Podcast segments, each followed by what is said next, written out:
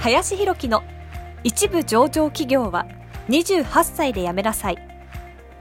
この番組では28歳で一部上場企業を辞め現在教育不動産事業を中心に2社の経営を行う林博樹がこれから起業独立フリーランスとして自由度の高い生き方を目指したいと考えている方向けに必要な知識マインドをお伝えしていきます。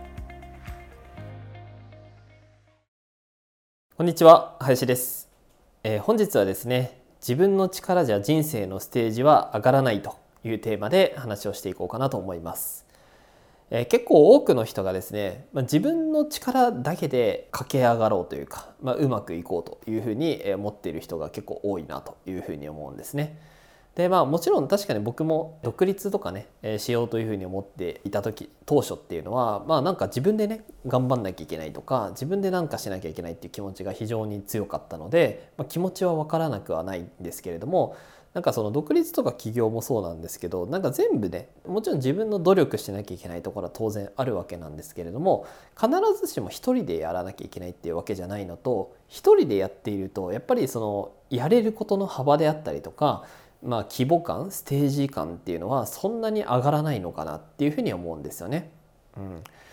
だからこそその自分のねその人生のステージをまあ1個1ランク2ランク上げようと思ったら、まあ、やっぱりですねその自分よりもステージが高いような人たちと一緒に仕事をするみたいなのがやはり一番勉強になるというかステージを上げられるんですよね。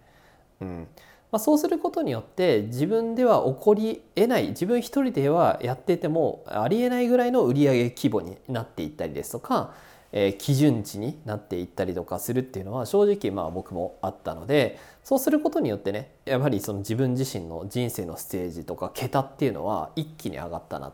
というふうに思っています。だからやっぱり自分よりもねワンランクツーランク上の人と逆にどうやって仕事をできるかって考えた方がいいんじゃないかなって僕は思っていて、まあ、そうするとそれにね見合う自分になるためにはどうすればいいのかっていうことも必然的にね考えていく必要性も出てきて結果ねそういうふうな自分に、ね、なっていけるんじゃないのかなというふうに思います。でさらにねこれもよく言ってるんですけれどもやっぱうまくいってる人と一緒にビジネスすれば勝てる確率がめちゃくちゃ上がるんですよね。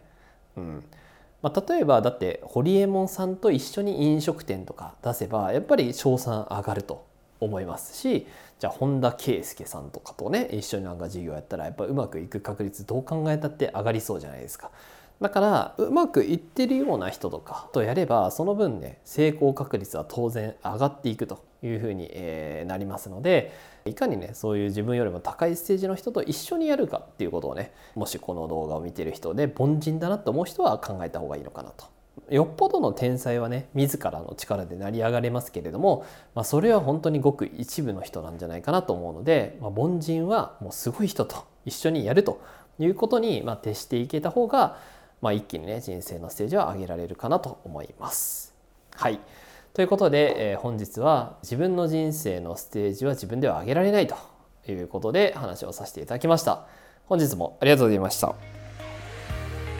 本日の番組はいかがでしたでしょうか？この番組では林博樹への質問を受け付けております。ご質問はツイッターにて林博樹とローマ字で検索していただきツイッターのダイレクトメッセージにてご質問いただけたらと思います。たくさんのご応募お待ちしております。